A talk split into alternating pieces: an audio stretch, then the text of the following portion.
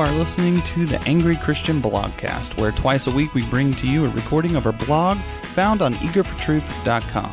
Be sure to subscribe anywhere you get your podcast to get alerted on our latest episodes. And now, on with the show.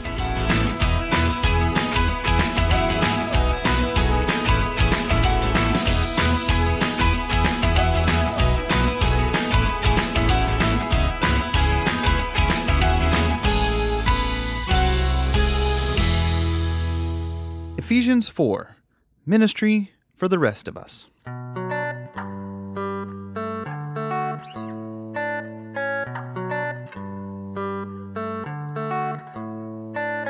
Ministry is not only a pastor thing. In fact, it's not only an evangelist thing, or a teacher thing, or a prophet thing, or an apostle thing. It's an everybody thing.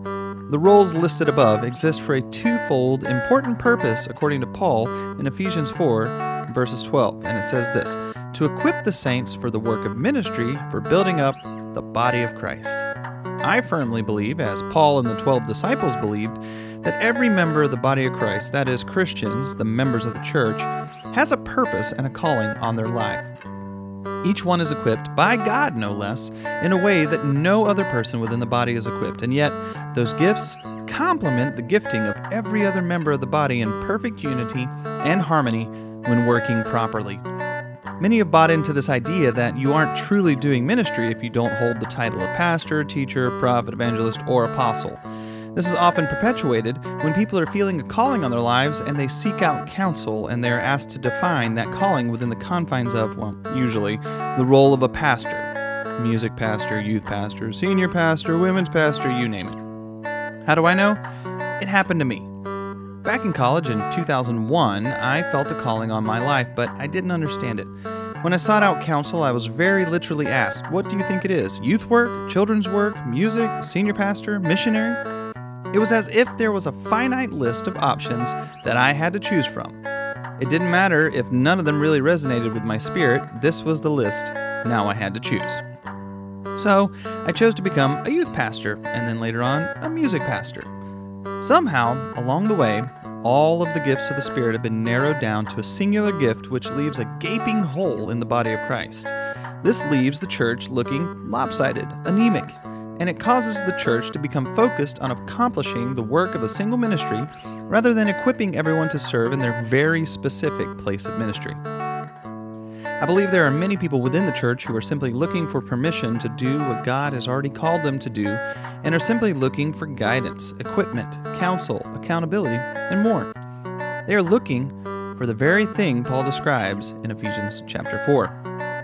Unfortunately, they are often met with, with responses from church leaders that look something like this Well, that's awesome. Unfortunately, it doesn't fit with the overall vision of our church, but we wish you well in your endeavors. I have heard this countless times with my own ears, not directed at me, but with me sitting in the room and it being directed at someone else who had approached church leadership about a calling on their lives.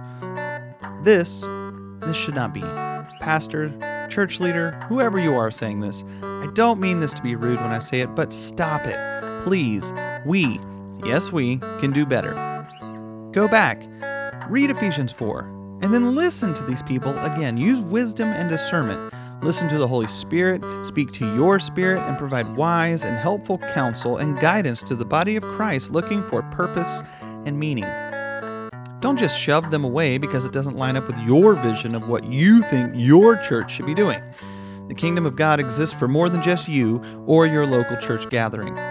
And despite popular belief, the church body doesn't exist to simply fund or provide volunteers for a singular ministry of a local church organization or pastor. That isn't to say that paying church staff or pastors or having ministries for a local church manned by members of the church are bad in and of themselves. It just means this isn't the only thing that God is up to. If we really want healthy, effective, world shaking churches, we need to start examining what the church and its leadership actually exists for and find ways to encourage and equip believers for the very specific calling of their lives. So, many are chomping at the bit to activate and be sent and are waiting for permission to do the very thing that God is calling them to do. Don't be the one person standing in the way of that. Now, Can you think of someone who needs permission to go?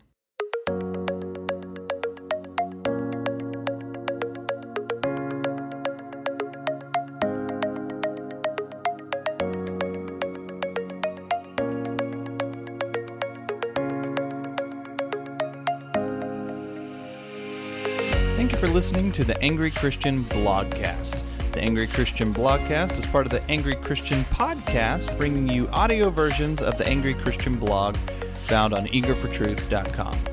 Enjoying the audio blogs? Be sure to check out the Angry Christian Podcast on Spotify, Apple Podcasts, or anywhere you get your podcasts. And finally, a big thank you to Scott Holmes for the use of his songs Our Big Adventure and Upbeat Party for our opening and closing music. Thank you for listening.